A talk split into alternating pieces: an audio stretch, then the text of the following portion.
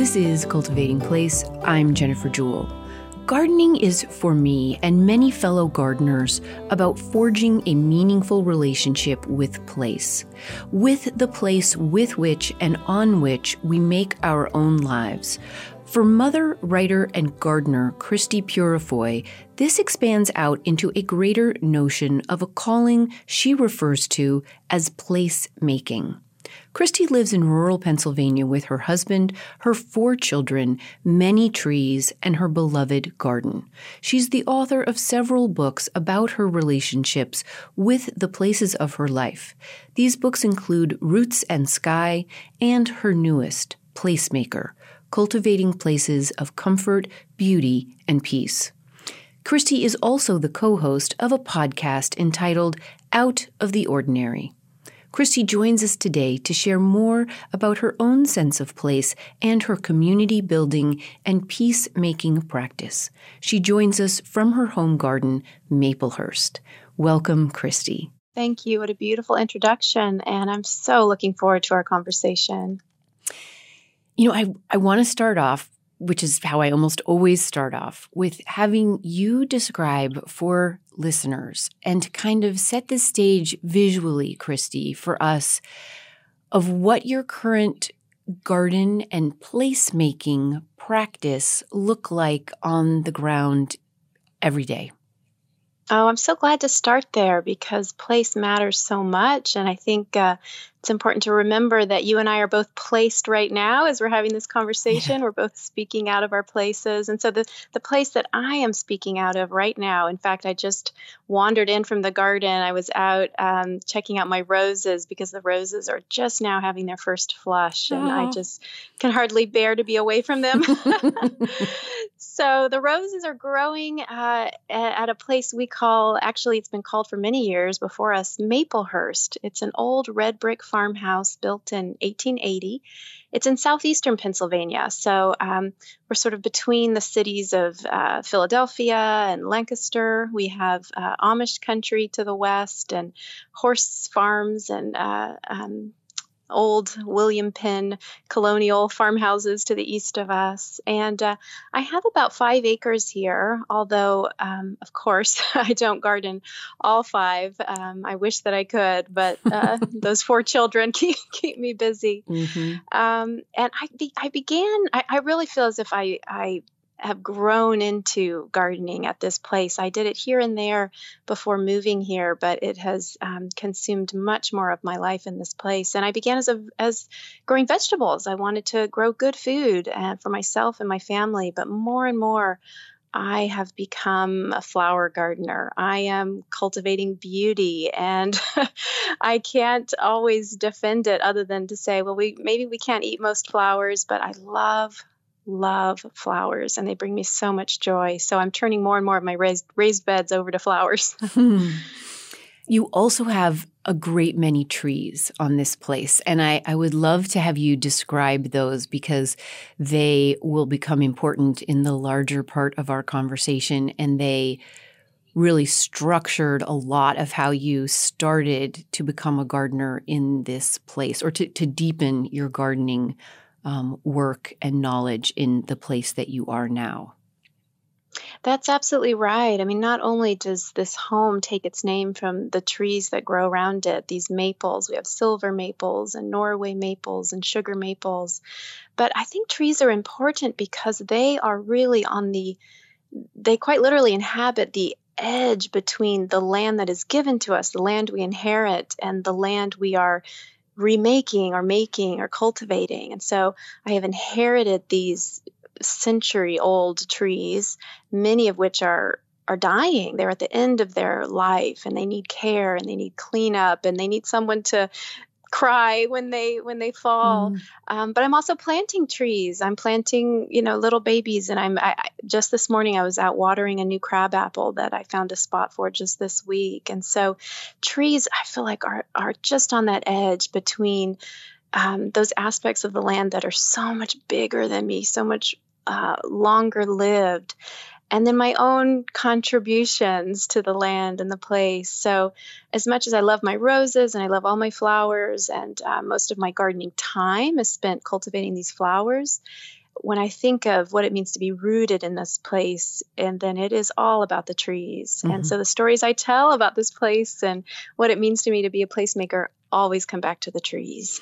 Yeah. And that's, it's really beautifully outlined and um, celebrated and explored very explicitly in the book, the newest book, Placemaker. But I would, before we get into that, I want to, which you segued us beautifully to, I want to try and have you articulate in its most simplistic way, what do you mean when you use the term placemaker? Because it's long and storied and complex, and you have a wonderful hashtag that you use called um, We Are Placemakers. What do these phrases mean to you, and, and in their biggest but also most simplistic form? Mm-hmm. I had this word before I really understood what it meant. I had started using this word as a way to sort of capture all my loves, my love for home and, mm. and gardening. And I thought I knew what it meant. I thought it meant, before I sat down to write this book, that we, um, as humans in the world, on the earth, change places for the better. So let, and that is valuable work. And there is still an aspect of that in the word placemaker. But writing down these stories, I realized, oh no, placemakers aren't just the ones running around changing things and planting trees. Placemakers are the ones who keep a place. So sometimes that means they just protect a place. They don't change anything. They keep a place. They tend a place. Maybe they cultivate that place. So perhaps a more poetic way of saying it is that placemakers are the ones who are willing, I think, to sink their roots into a place, which means they're willing to love a place and let that place love them back and nourish them in return. So I have my, my view of placemaking has really changed uh, through the writing. I have a much more, I like to think, uh, humble uh, view of placemaking today than I did when I sat down to write these stories. Yeah. Okay. So then we're going to get into all of the nuance there best we can with the time we have, Christie. Mm-hmm. But take us back to your earliest influences and set the scene for us of maybe the, you know, the primary places or plants or people that grew you into the, the plant-loving and place-respecting person you are. For me, it goes back to my dad. My dad had grown up on a Texas farm, a North Texas farm. And so not only had he grown up, you know, where the family's livelihood depended on the land, but his mother, his grandmother, and his great-grandmother also grew flowers. And so some of the uh, stories that he would pass on to me were about these scented irises or just the, all the flowers that uh, his great-grandmother in, his, uh, in particular grew. And so uh, when I was growing up, we weren't living on a farm. We just had a very typical suburban backyard. And yet in my memory, it was um, it was a it was a world within a world. It was a magical place where my father was growing uh, productive things like fruit trees and a, a few vegetables, but mostly roses. And so uh, I think that would be actually the next thing that really influenced me is that my father often took us, um, he had four kids, the four of us, to the Antique Rose Emporium, which mm. is a really special place in uh, Independence, Texas. And I think all of that just, well, it, it was a magic way, you know, sort of magical relationship to the land growing up. Um, but I'll be honest, at that time, I would have never, and, you know, even, you know, especially through my adolescence and even as a young woman, I would never guess that I would become a gardener. But I think all of that beauty, um, if it, it soaks into you as a kid, and then you, you grow up and you move away from it. And then over time, you become hungry for it. And I think I was hungry for that beauty and especially those antique roses uh, for a long time before I even recognized really what the hunger was. And so it, it does, I, it's a generational thing. And I can trace it back, back, back all the way to, to my own great, great grandmother. But Texas in other ways was not magical. It's, um, you know, the climate's very different from where I live now in Pennsylvania. And I say I wasn't very well suited to that heat and humidity. I think the other thing was that I was a reader and I read books like The Secret Garden about, you know, cool springtime English gardens with their daffodils. And that mm-hmm. was not the landscape I was growing up in, but it gave me another, a different vision of a garden. And uh, so when I stepped outside and it was hot and sticky and I was eaten up by mosquitoes, I would say, okay, you know, nature is not for me. The garden is not for me. But then I would step back into my books and I would think, oh, but maybe, maybe, because, you know, the, these words are describing things that I want. And so then was just the process of growing up and living in many places and, and really searching for the place that would feel like home to me. And and I have found that here in Pennsylvania. It's not a perfect place. Of course, the garden, my garden is far from perfect, but living here where I get to experience the four seasons, a little bit of heat and humidity like Texas, but not, you know, not for as long during the year, has a uh, Uh, it's been the home that I think the seed of it was planted in that Texas home, but now it's it's uh, bearing fruit here in Pennsylvania. So it's been a journey. Yeah.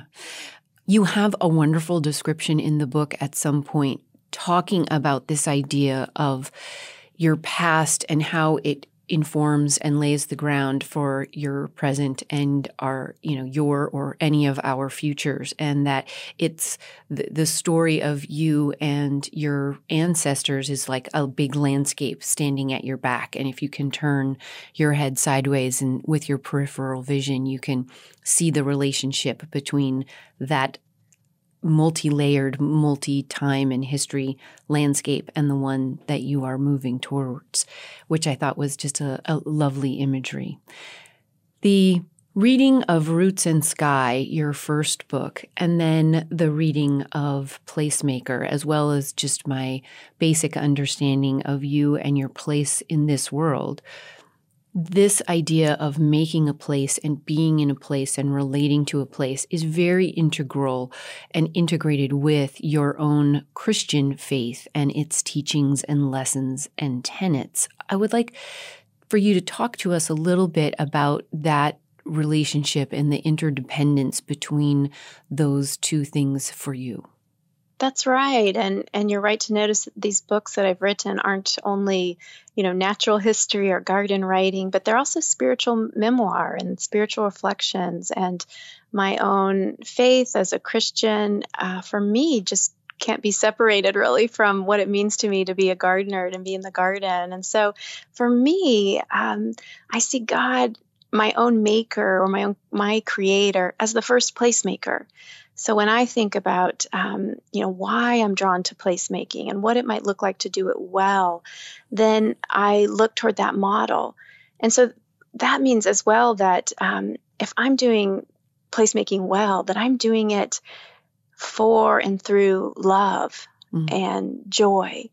Um, I believe God is love, and and the origin of all this beauty in the world is love. And so if I can tap into that love in the placemaking, um, then I think I'm doing it right. And the thing about love is, um, you know, I'm often tempted in this work to count the costs, maybe the financial costs, you know, it costs money sometimes for the seeds and the bulbs and so on, or or just the cost of time and sweat and, you know, tears when things don't go well, or, you know, a storm batters the lilies. But I think if we do things for love, then we know that love, it's worthwhile. We know how powerful love is, and that, um, you know, when we love a person, we don't count the costs when it comes to caring for that person. And so I've tried to remember that in my relationship to the land. I I don't need to count the costs and sort of add them up and say, is this worthwhile or not? You know, love doesn't doesn't ask that question. Mm-hmm. Uh, and I feel like that's uh, that's something I, I that is rooted in my faith, that this placemaking work has value beyond any sense of what makes sense, like financially or in terms of, you know, efficiency or, or productivity. Um, you know, I could go to the farmer's market and pick up my my fruits and my flowers, and I I do that as well. But um, gardening for me, placemaking for me, is about participating in this larger creative energy and mm-hmm. this lo- this bigger love. I want to be a part of it. It's such a beautiful thing. I just want to be a part of it. I don't want to be just an observer. I want to be a participant. Yeah. Yeah. I, I do. I think that is absolutely part of it. And I have always found um, my own gardening to absolutely be infused with this sense of Uh, something spiritually much bigger, much better, much wiser than me. And though even out of love, sometimes I, I make mistakes and see them in hindsight, mm-hmm. and as do as do we all, I think that spiritual and heartfelt intention it counts for something for, for me and clearly for, for you as well. That's right. And, I, you know, you, you mentioned this. I think it's important to note that that love often involves heartbreak. It, mm. it does. You know, when we love, we we risk our hearts. But I think that is what I mean by placemaking. When I say placemakers are willing to send their roots in mm-hmm. deep, mm-hmm. I think uh, uh, it's tempting to not do that, to sort of live on the surface of life because it's safer. Um, and I understand the appeal of that. And yet uh, I, I, I know that the heartbreak, when it comes, it's worth it. It's worth it for the love. It's worth it for the joy. But it's good to be prepared to know that there will be hard times, yeah. hard days. Yeah, there will. If you're just joining us, I'm Jennifer Jewell, and this week we're speaking with Christie Purifoy, mother, wife, gardener, tree lover, and spiritual memoirist. We'll be right back after a break to hear more. Stay with us. Hey, so each and every one of us counts on the good recommendations of others to try new plants, to read our next great books, to go to a new restaurant, or to try a new podcast. It works the same way here at Cultivating Place. If you enjoy an episode or the whole series, I'd be so proud and happy and grateful if you were to share it with friends you think might enjoy it too. There are almost twenty thousand of us and growing strong. We know it resonates with gardeners and growers. If something really hits home in one of our conversations, please send me a note, tell other people, leave a comment on one of my Cultivating Place posts on Instagram or Facebook. And if you have a few minutes while you're waiting in the doctor's office or grocery store checkout, or for your browser window to stop whirling, or the coffee to brew in the morning, take a minute and leave Cultivating Place a rating and a review at Apple Podcasts on iTunes or on SoundCloud or Google. This is a great way for the show to reach even more new ears in our community building and paradigm shifting work to elevate the value and impact of gardening and other cultivations of place. It's powerful stuff, and we want to share it with everyone. As always, thank you for being here this week. Thank you for being here any week. Side note here. Have you read Where the Crawdads Sing by Delia Owens? I fully enjoyed it. I'd love to hear if you did too.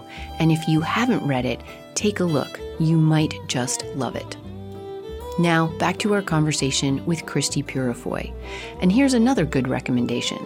You can find her lovely words and images on Instagram at Christie Purifoy, as well as at Maplehurst Gardens. This is Cultivating Place. I'm Jennifer Jewell. Welcome back to our conversation with Christie Purifoy, gardener and writer. She is the author of Roots and Sky and most recently of Placemaker. She joins us this week to talk about her gardening journey and her spiritual journey and how the two interweave with one another throughout her life. We're back to hear more about her newest book, Placemaker. So let's get let's get into the structure of the book and maybe start off with how you came to decide to write this book when you did. Um, it has a very particular structure. Describe this for listeners. Mm-hmm. Uh, the structure was it was a process of arriving at that, because when I first sat down to think about the idea of this book, all I really had was the notion of placemaking. I felt like um, I'm I'm participating in work that matters, and I want to tell other people about it, and I want to inspire them to to perhaps take up this work and and to see nature and and the world with with new eyes. But I quickly realized that if I just sat down and told my personal stories, I lived here and it was like this, and then I moved to this place and I loved this, you know, this about the city and I loved this about the country. You know, my life, um, I'm, it's not like a celebrity memoir. It's not worth reading just for, you know, the, the details of my own life. And I knew that if I was going to make a book that was itself beautiful and, uh, and a joy to read and, and, um, sort of bigger than just my own ordinary life, and mine is a very ordinary life, that I um, I needed a structure structure that was beyond just pure memoir. And I lately have uh, just been enjoying a number of books that weave memoir in with nature writing and other kinds of storytelling. Um, I think that when a memoirist can not only communicate the details of their lives, but also pass on the source of their inspiration, then, then even if the details of their life are, are things maybe I can't relate to, or um, on their own would only be, you know, um, somewhat interesting to me, when it's the life is in, and the story of the life is then rooted in, in these bigger things, then that is just so compelling. An example, so one book I read a few years ago, it's called H is for Hawk. Mm-hmm. And it's a, it's a memoir, in some sense, an ordinary memoir of an ordinary grief. You know, the author has lost her father, and yet she weaves her story in with her own relationship to um, a hawk and to falconry and the history of it. Well, that's something I never thought I would be interested in, but she she made me interested, and she situated, almost like you set a diamond in a beautiful setting, you know, she sort of set her life in this larger setting in a way that I found really compelling. So I just, I sat down, I thought, okay, what inspires me? It's not falconry. What is it? And I realized, oh, it's trees. It's trees. Tree, always trees are the link, you know, from mm-hmm. place to place and home to home for me, and the stories of the trees and learning about the trees and the history the trees have seen. And, and I realized, okay, it's the trees. Now, what does that look like? And uh, sometimes what it looked like surprised me. I don't know if you'll remember earlier in the book, one of the chapters is called Citrus Grove, mm-hmm. but that chapter title actually doesn't refer to a real citrus grove. It was just the name of a, a rather mundane apartment complex right. that we lived in, my husband and I, in East Texas. And so, um, I think that too, you asked earlier about the hashtag, we are placemakers, and that we is important to me, to say that we are placemakers, whether we live in a Victorian farmhouse with a, with a, you know, rich history, or an anonymous apartment building um, in an East Texas town. We are still placemakers. We get to be placemakers. And, and so the trees link those very different stories for me. And I hope for the reader, just make for a book that is um, not just teaching them something, but also just giving them pleasure, giving them beauty, giving them enjoyment. Yeah. There is beautiful universal in your particulars, which is, mm. uh, I think, one of the great um, traits of uh, a reading that anyone can connect to.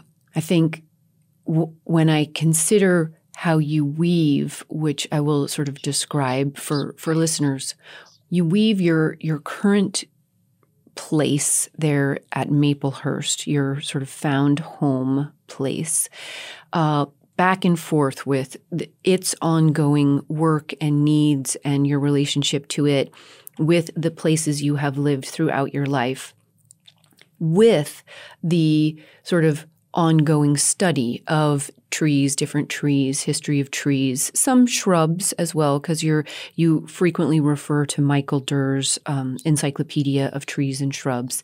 And so it's not all specifically iconic large trees, but you talk mm-hmm. about crepe myrtles and you talk about roses. And so this sort of three-part story that we have going on throughout the book, I think, is very effective and does kind of pull us into and out of memoir and present kind of journal keeping, as well as some study beyond that.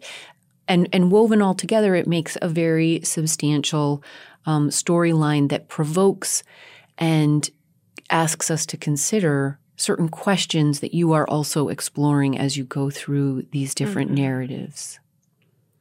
That's right. The questions were so important. I knew not only that they would fuel the narrative, that they would um, keep readers asking what happens next, mm-hmm. but also these were questions that I was really asking, that I, as I began writing, I wasn't sure of the answers. And even actually at the end, you know, I wasn't sure of all the answers, but I felt that I had at least written myself to some new places where I could stand, you know, ground that would hold me. Mm-hmm. But so, so the questions were important, not only as a literary device and a, you know, a framing, you know, and how to structure the narrative, which they were, but just for me personally, I was asking questions like, um, does this placemaking work really matter?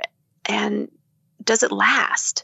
Am I engaged in something lasting? Which I think I think that's a question, whether they realize it or not, a lot of gardeners are living with, because we know that, you know, a week away, a month away, a year away from our gardens, and the gardens begin to disappear. Mm-hmm. Our work is so ephemeral. And yet I do believe that there's something lasting, something um, really world-changing about that work, that activity. But what is it? And and I, I needed to just explore these stories slowly and kind of right myself towards some uh, beginnings of answers, not final answers, but beginnings of answers. And um, I'm I'm still doing that, still still asking these questions, still trying to live into the answers. Yeah. Well, I'm pretty sure that if and when you find the final answer, then you've probably moved on to the next place.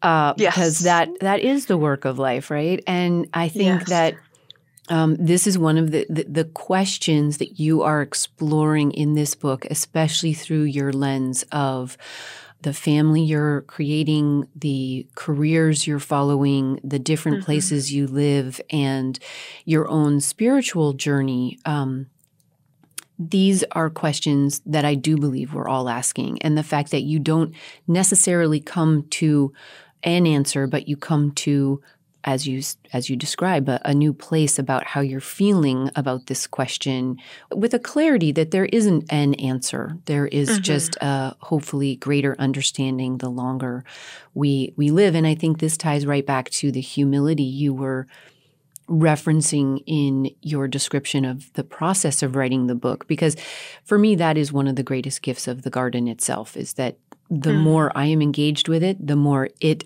humbles me. And that seems like good work for both of us, the garden and me. The mm-hmm. Yeah. Christie Purifoy is a gardener, a writer, and a mother. She is a tender of many things. In her newest book, Placemaker, she grapples with the joys and challenges of such work. We'll be back after a break to hear more. Stay with us.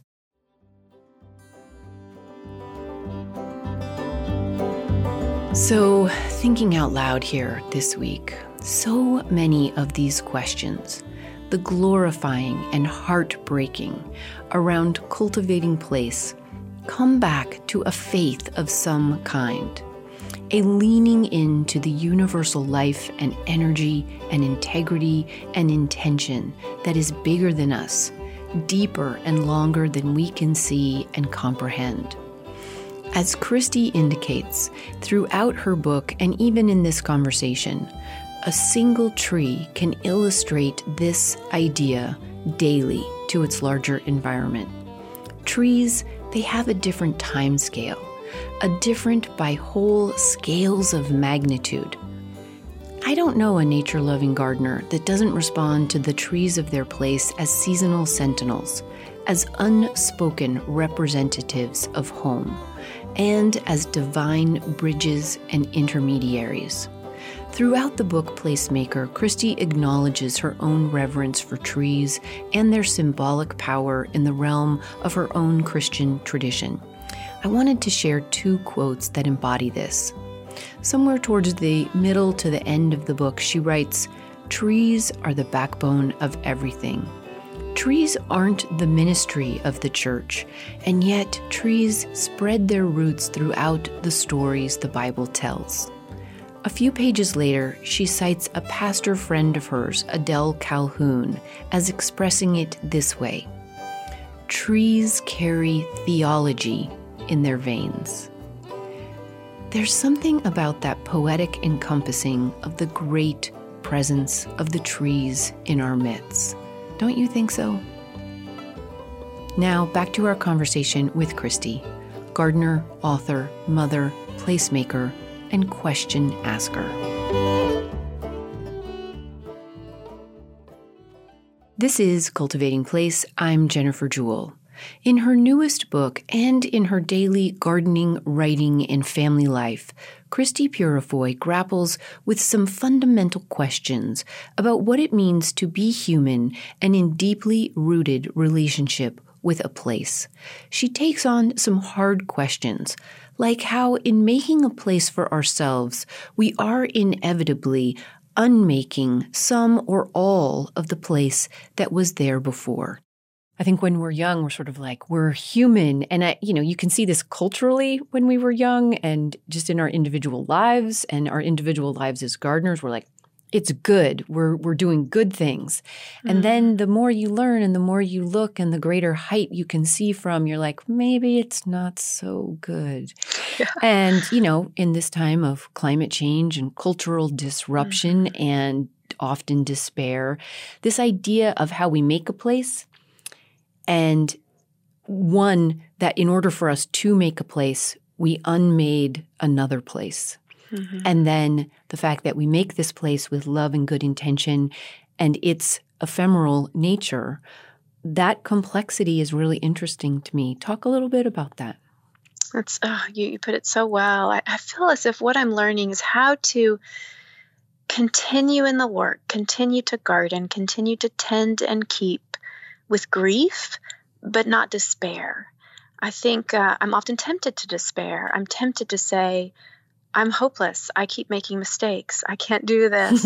um, I have such good intentions and then I fail. Or I do things thinking it's best and then discover it's not. And um, I, I learned that in part studying trees in this book and realizing how many of our well-intentioned efforts to care for forests in particular, we've, we're learning just how far off the mark we've been. And mm-hmm. so that's, it's humbling to the point of despair. And it can be tempting to say, well, then I'm out. Never mind. Um, you know, it's hopeless.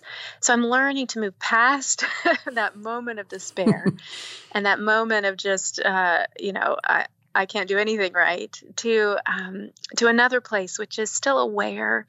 It's, you know, my eyes are still open and there is grief for changes, for mistakes, for losses that feel maybe inevitable or not inevitable, but they're there.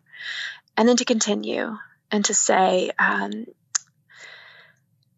retreat is not an option, or uh, mm-hmm. uh, uh, there's still joy and love available, and I'm still invited to participate. And so it's a tension. It's such a tension. And some days um, I'm more aware of the despair. Yeah. Other days I'm more aware of the bliss and the joy. Um, but always there is that grief. Just recently, I had an experience um, only a few weeks ago. I um, locally attended a, a party in celebration of Placemaker, the book coming out. And so a local friend Um, who's actually done work on this old home, and I wrote about the work uh, in the book, he had managed to find something I'd never seen before. He had found old photographs of this home, of Maplehurst mm. and the land around it. And I, I, I was so grateful and overjoyed to see these pictures. And then I looked at one, and I saw just the ex- the trees that were growing in front of the house that are there no longer. And I saw an expanse of grass that we had just recently dug up and covered with a new driveway. Now we need that driveway. We are using it. It is, and it's, I must say the curve of it is lovely. It's a good driveway. It needed to be done. And yet my first feeling looking at that picture was a pang of, oh, I made a change. And it's, I don't know, something was lost. This big expanse of grass, these old trees. I, I can look at this photo and see something has been lost. But of course, something else has been gained, right? Mm-hmm. Yeah. And I've got to learn to to move on and let it go and accept that, accept that um, those inevitable changes without being uh, becoming mired in them. Mm-hmm. Um, but it is not easy, and I know that um, as I'm learning to do it with place, I'm learning to do it in other areas of my life. I'm learning to do it as a mom. You know, my my um, my babies are growing, growing, growing so quickly, and I'm always letting go of their little baby selves and their young child selves, and learning to look forward to their their adolescent and adult selves, and that's not always easy either. And I think there's so many areas where, um, if we can learn this wisdom, yeah. then uh, it just applies to just about everything. But it's for me the the where I'm learning to to aim for, to seek out, is this place of grief, but not despair. Right. And I think that grief is a form of respect in many ways, mm. that it is an acknowledgement of choices that were made that if we, you know, had the the wisdom of hindsight, maybe we wouldn't have made them that exact same way, but we made them, whether individually or collectively. You have a, a lovely several interludes in the book where you you acknowledge and recognize that all of the places that, you know, white people's colonial ancestors mm-hmm.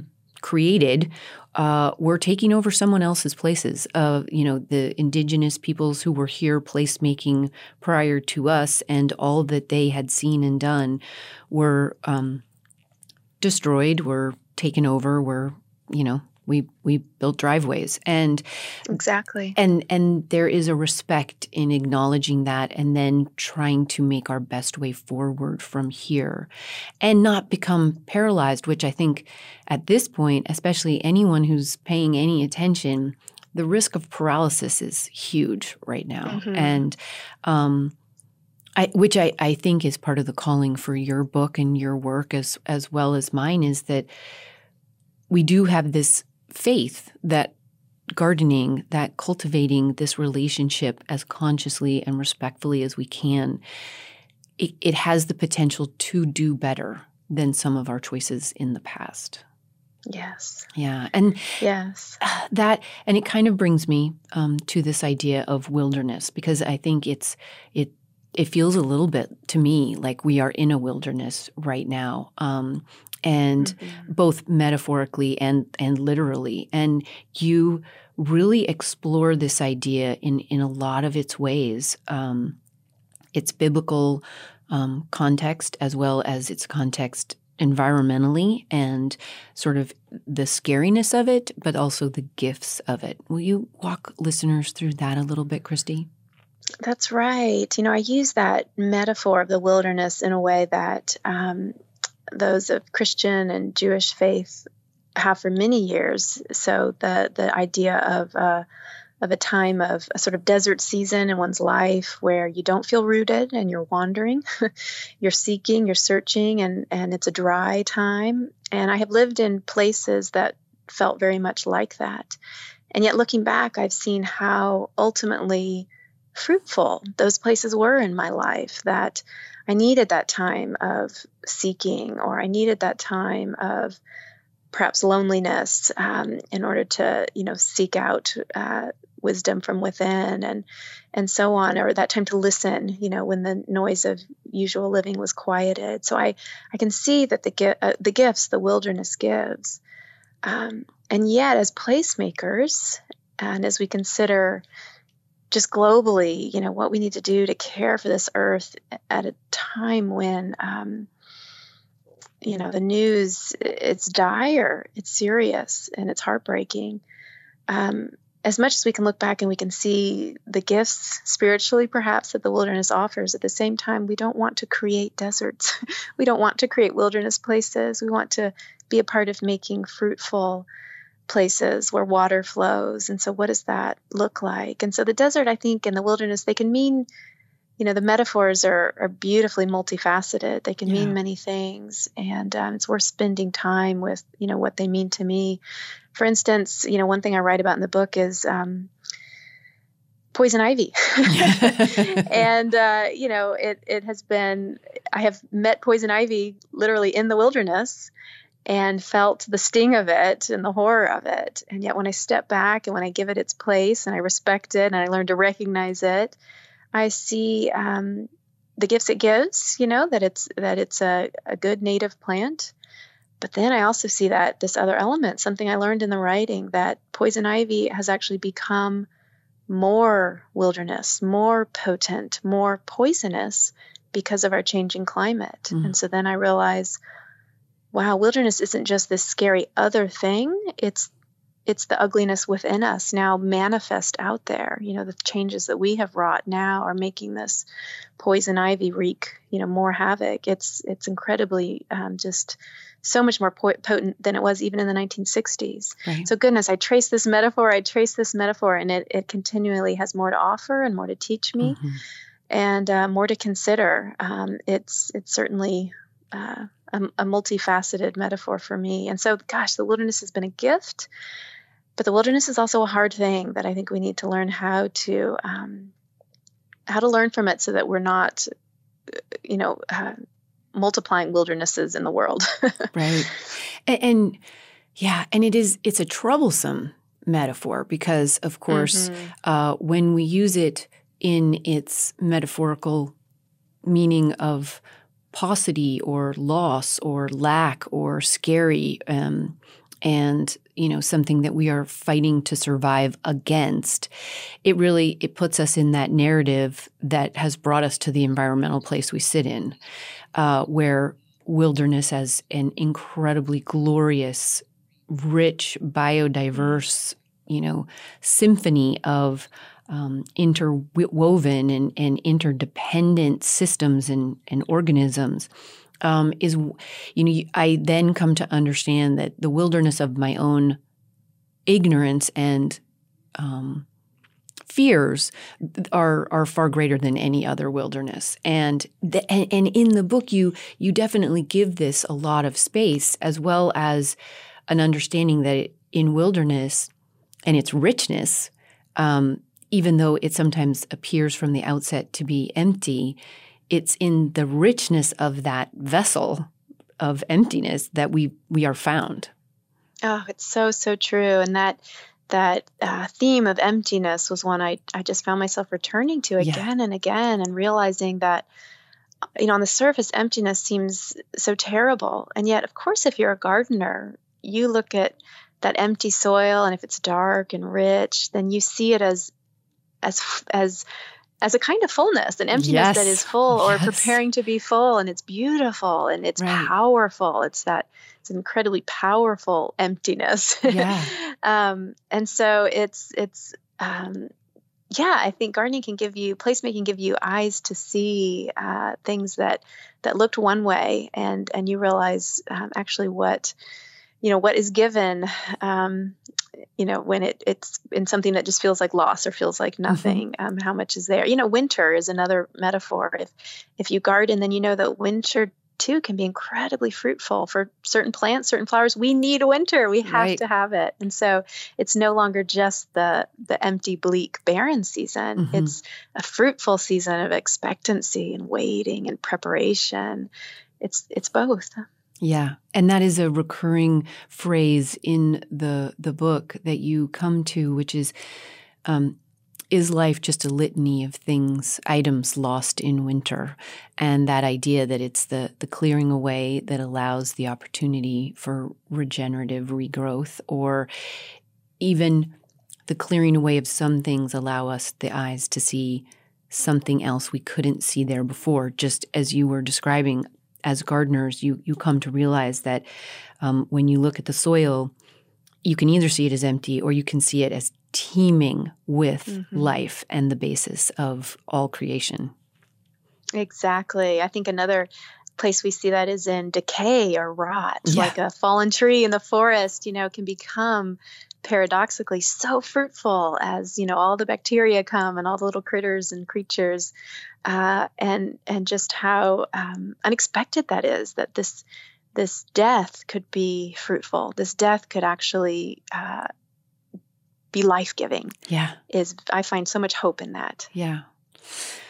When you look at your your garden as it stands now, um, you've done a lot of work, you and your husband and your community of people, from window restoration to, um, you know, woodworkers and tree care people. And, you know, as you referred to in the beginning, it's a lot of time and money and love and invested heart and heartbreak.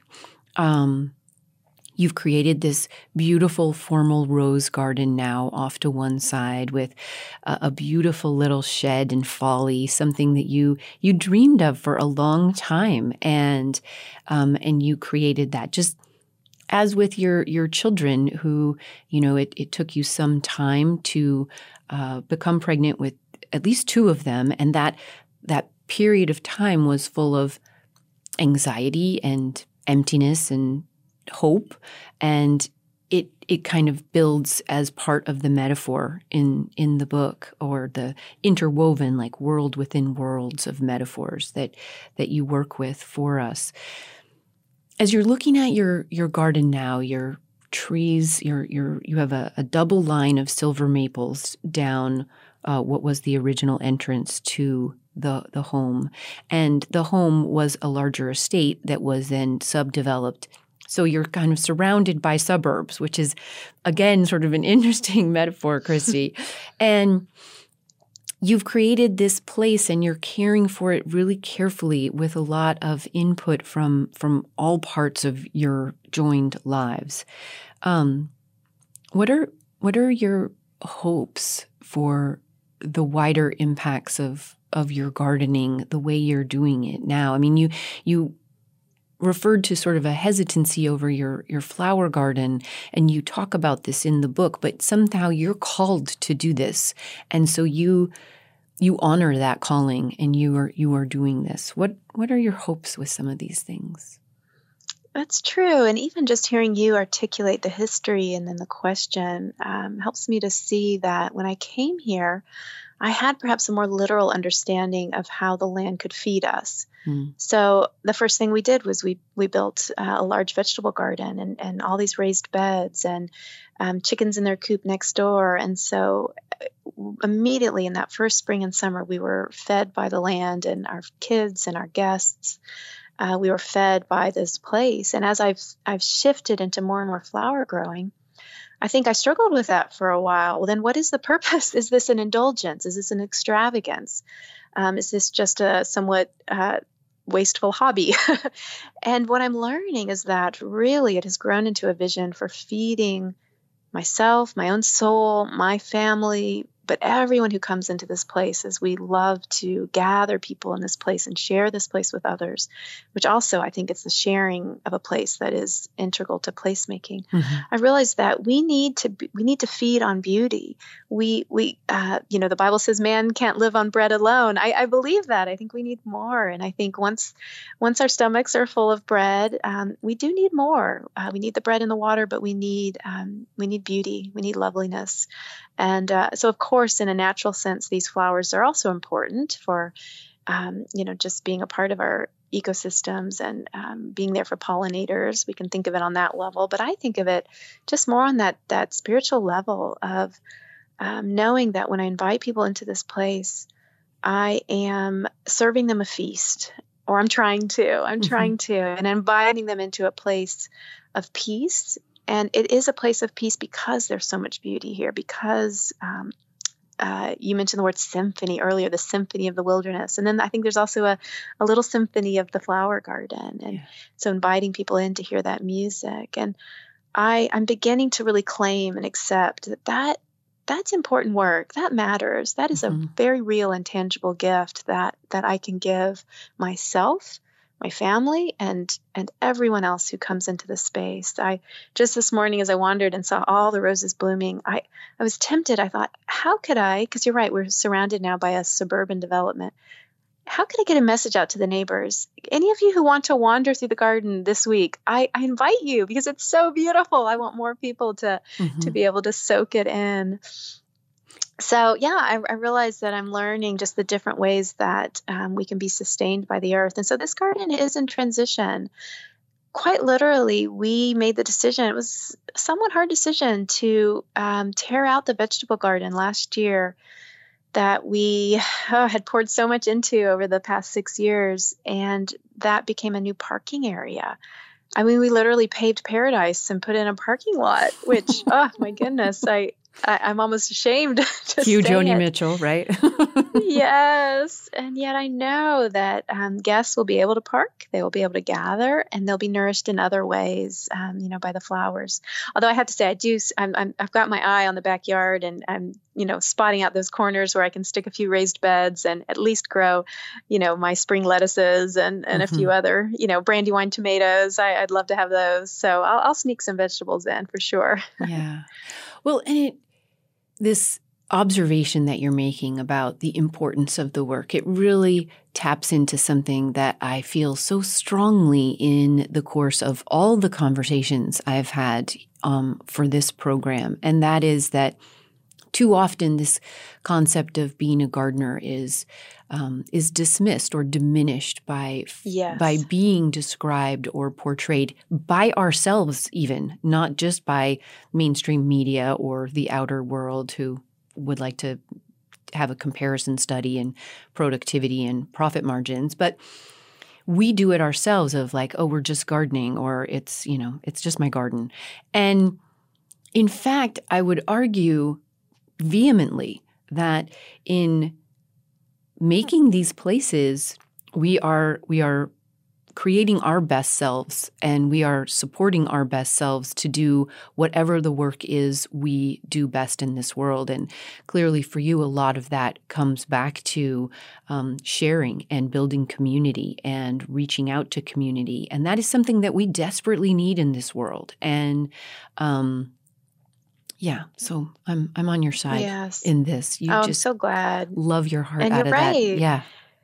Yeah. It's uh, it's work I do not only in the gardening, but also in the writing. As I, mm-hmm. you know, I, I, I feel so um, lucky, I guess, that those two um, jobs, callings, vocations, whatever you call them, have intertwined in my life, because I think um, uh, gardeners need, and the gardener, the gard, the gardener in me needed the writer to to ask the questions and communicate, and essentially in writing to put gardening in its rightful higher, more valuable place, um, yeah. because you're right. It is such essential work. It is not, uh, it, it's just absolutely essential. The way that trees are essential to, to the planet and mm-hmm. to, you know, the, uh, uh, all of us who breathe and live and, right. you know, um, it's, it's essential. And so, um, that's how I really see the, the placemaking as, for me, a combination, not only of cultivating the land, but then also writing about that work. Yeah.